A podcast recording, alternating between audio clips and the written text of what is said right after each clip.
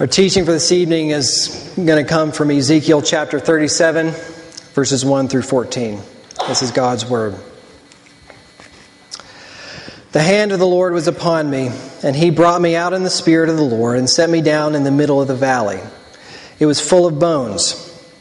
And he led me around among them, and behold, there were very many on the surface of the valley, and behold, they were very dry.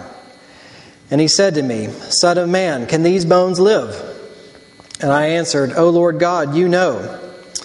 Then he said to me, Prophesy over these bones and say to them, O dry bones, hear the word of the Lord. Thus says the Lord God to these bones Behold, I will, call, I will cause breath to enter you, and you shall live. And I will lay sinews upon you, and will cause flesh to come upon you, and cover you with skin, and put breath in you, and you shall live.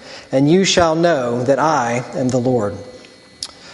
So I prophesied as I was commanded, and as I prophesied, there was a sound, and behold, a rattling, and the bones came together, bone to its bone. And I looked, and behold, there were sinews on them, and flesh had come upon them, and skin had covered them. But there was no breath in them. Then he said to me, Prophesy to the breath. Prophesy, Son of Man, and say to the breath, Thus says the Lord God Come from the four winds, O breath, and breathe on these slain, that they may live. So I prophesied as he commanded me, and the breath came into them, and they lived and stood on their feet, an exceedingly great army.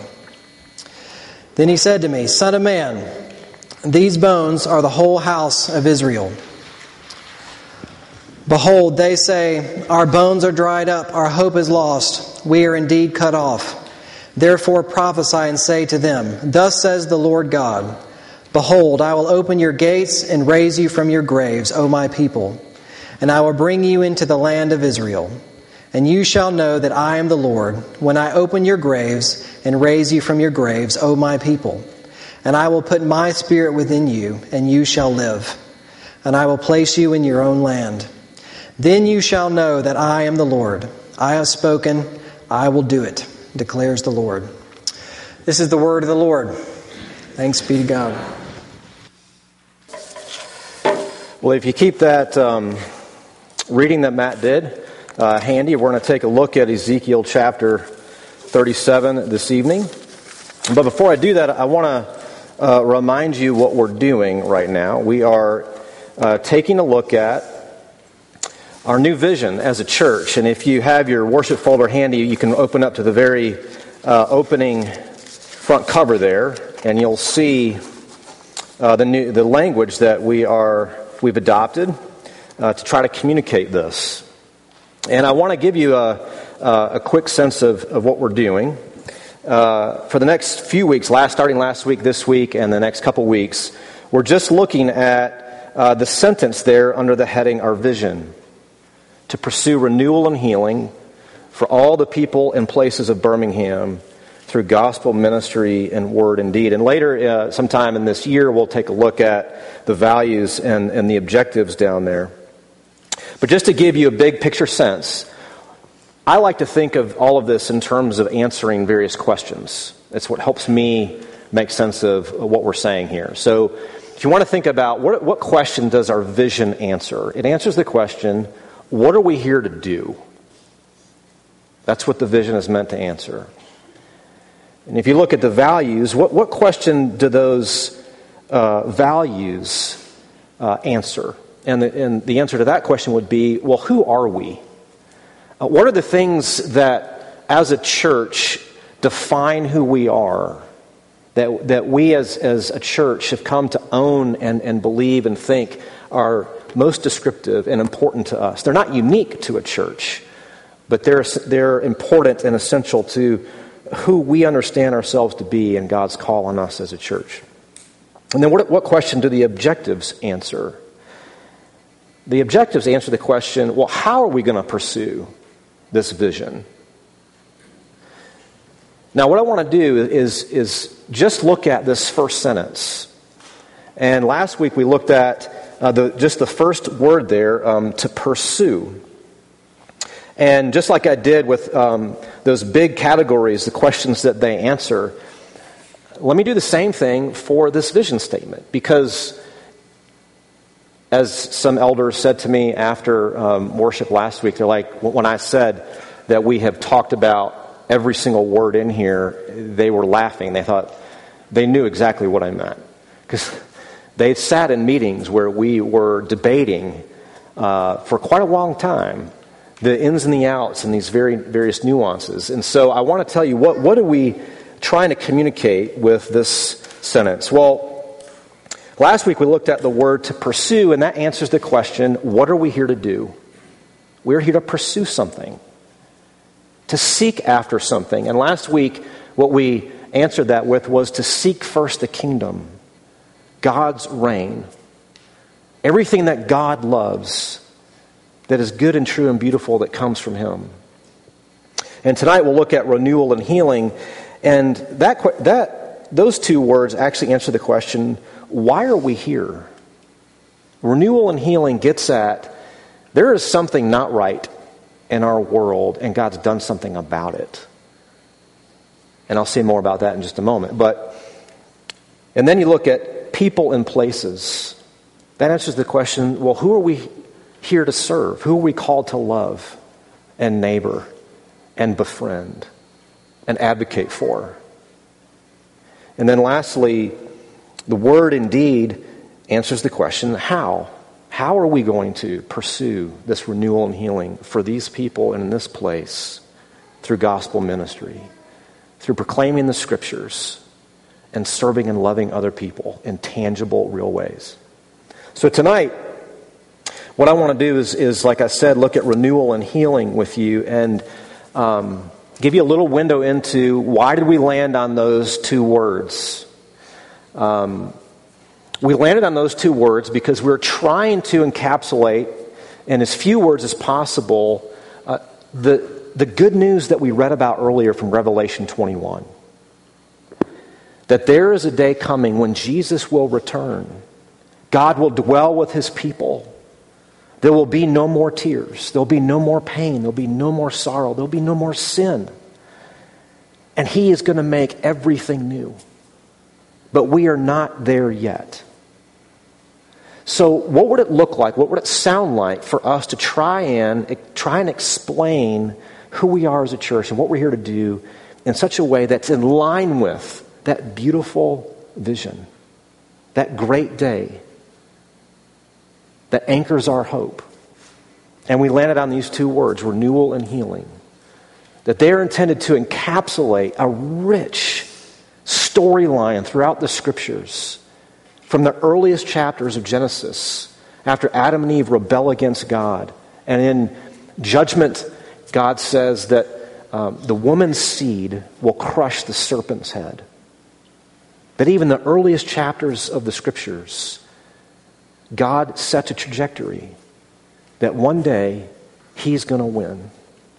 And his grace and his goodness is going to reign and flourish forever. So that's how we got to that. But we also landed on these two words because they, they imply something. They imply that something has gone terribly wrong and it needs to be made new. And that what has gone wrong, it has left its mark. It has left its mark on each of us. It has left its mark in such a way that we are yet we are scarred. We are guilty before God. If you want to know what I'm talking about, look for places in your life where you experience shame. There's probably no better way to identify what is the mark of, lich, of, of, of living independently from God than shame.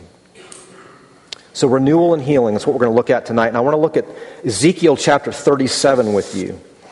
And uh, since we're dropping into the middle of this large book, it's 48 chapters long. And if you've ever read Ezekiel, it is um, it's a blockbuster.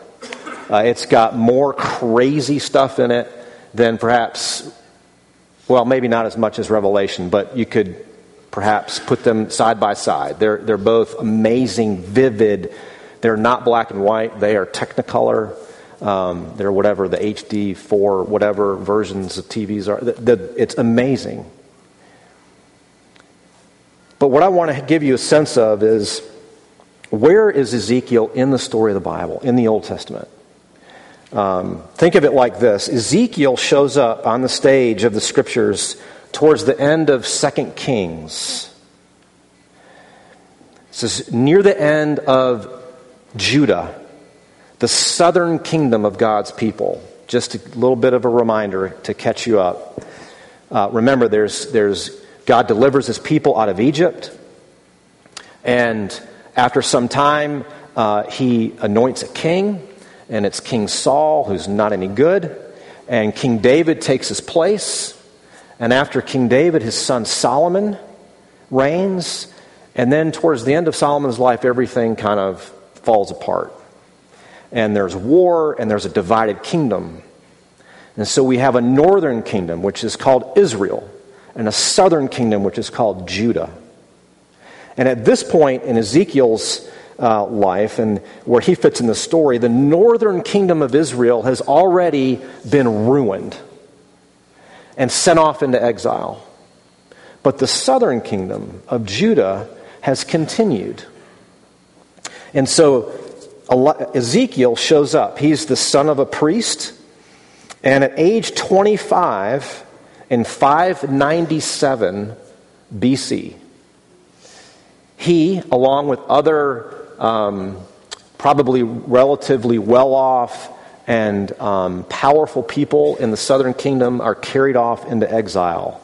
There was an earlier group that was also carried off, but not everybody, and Ezekiel is actually carried off into exile in 597. And a few years later, in 593, while he's in exile with God's people away from the promised land, away from Jerusalem, God calls him to be a prophet, to be his mouthpiece to his people in exile.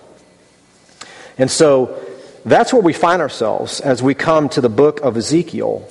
And in particular, chapter 37 is about six or seven years into his ministry as a prophet, roughly around shortly after 586. Now, why is that important? Because 586 was when Jerusalem fell and Babylon invaded it and just ruined it, destroyed it. So that's where we, we find ourselves. Things are not good. And in fact, if you are interested, uh, as, as uh, rich and, and, and varied as Ezekiel is, it's fairly straightforward. Chapters 1 through 24 are 24 chapters of God cataloging his people's sin and rebellion against him for 24 chapters. Then from chapter 25 through 32, God does the same thing for the nations. So the first 32 chapters of Ezekiel are nothing but God demonstrating everyone's failure and rebellion and sin against him. But in chapter 33, to the end of the book, is this amazing change. It's full of good news. And in fact, many commentators, if you go and just flip open the book to the table of contents, this section that we're looking at is often referred to as the gospel according to Ezekiel. And what I want us to do is to look at this passage to try to get a handle on what does the scriptures teach about renewal and healing? How do we understand that from the scriptures? Well, we're going to begin here in this valley of, of dry bones. If you look in verses 1 and 2, the hand of the Lord was upon me, and he brought me out in the spirit of the Lord and set me down in the middle of the valley. It was full of bones. And he led me around among them, and behold, there were very many on the surface of the valley, and behold, they were very dry. So here's the scene.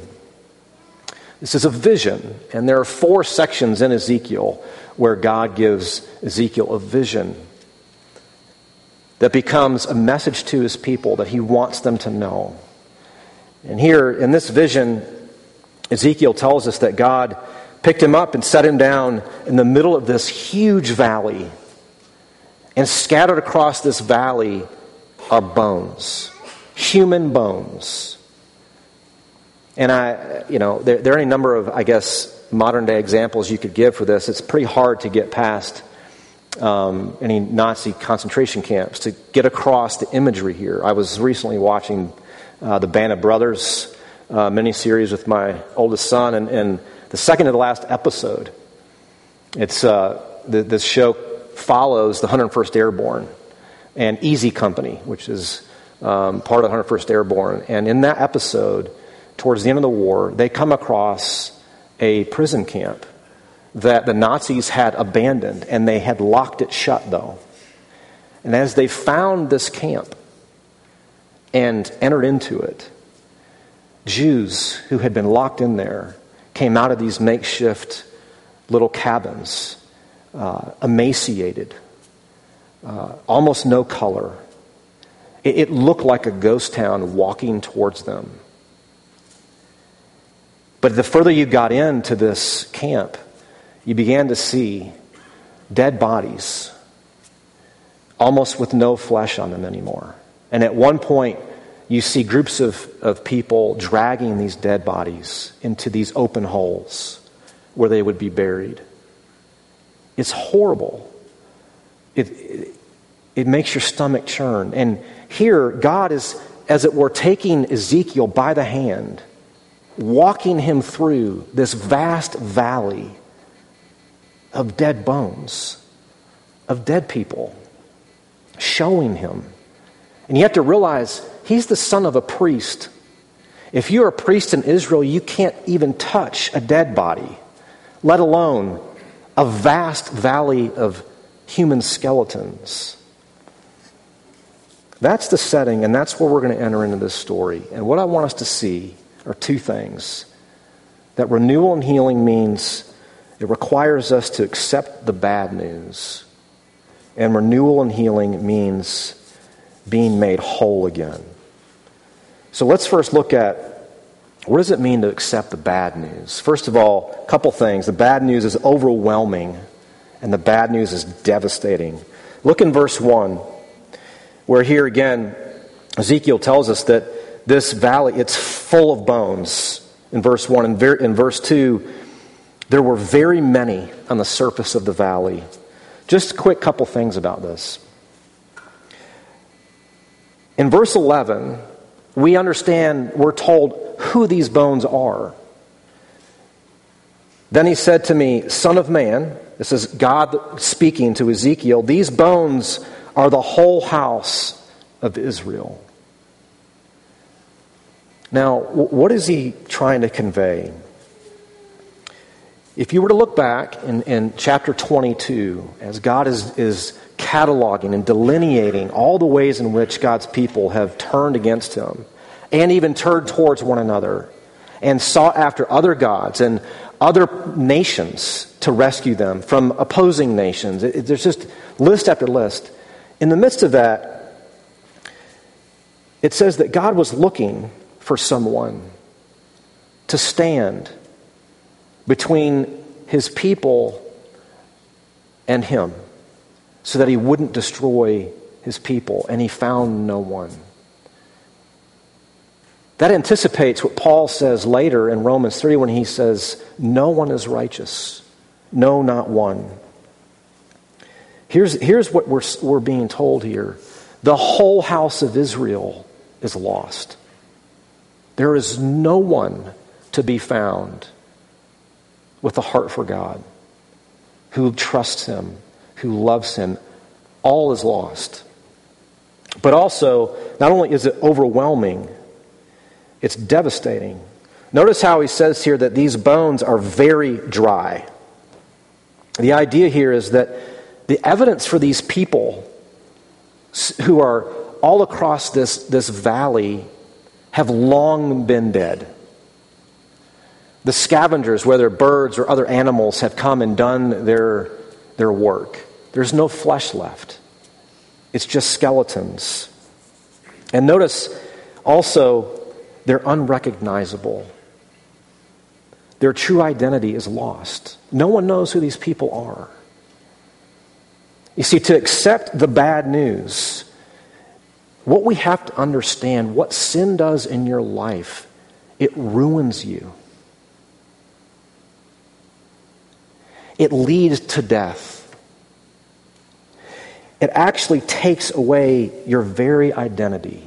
Have you ever had a friend, or maybe you've said this before, where a person has done something or has made a series of decisions and it has resulted in disaster, and what they have said to you is something like this that I don't know how I got here.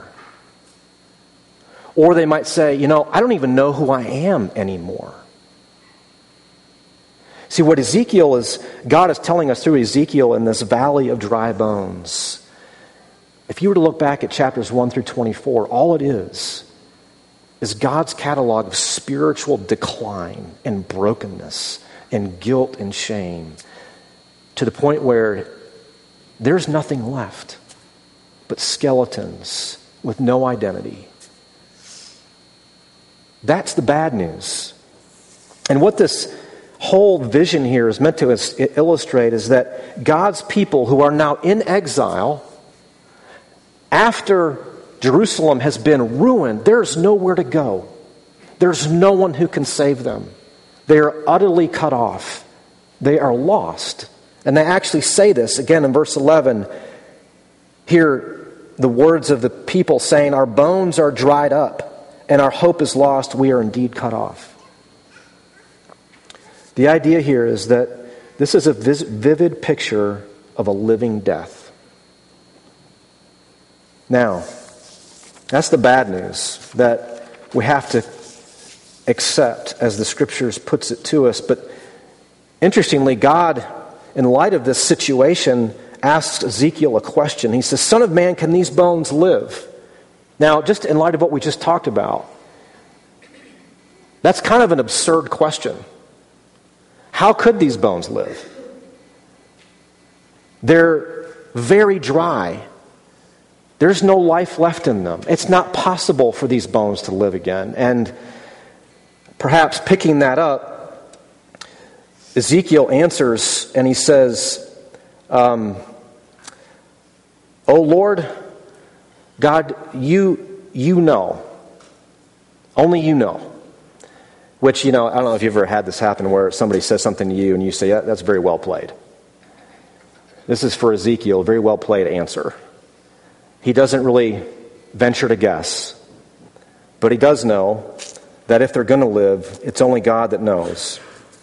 And so, what I want to look at is if we have to accept the bad news to, to understand the Scripture's idea and teaching of renewal and healing, what I want you to see positively is that renewal and healing means being made whole again.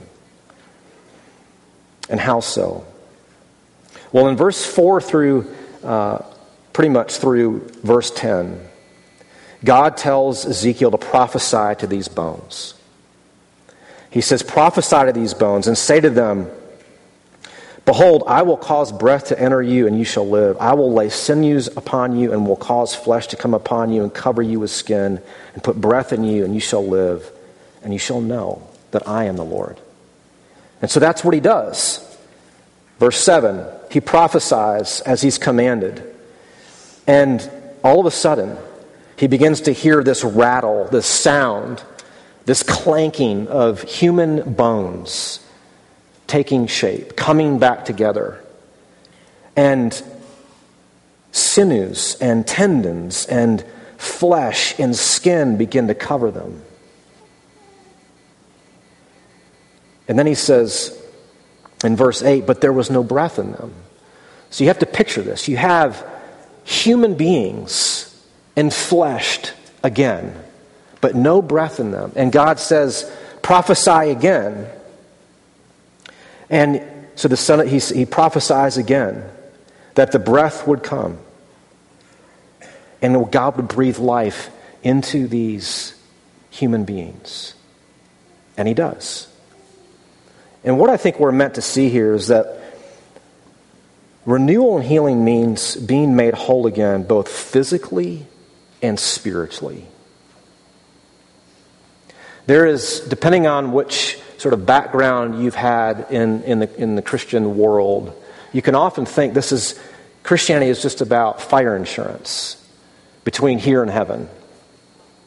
That is not how the Bible envisions faith in Christ.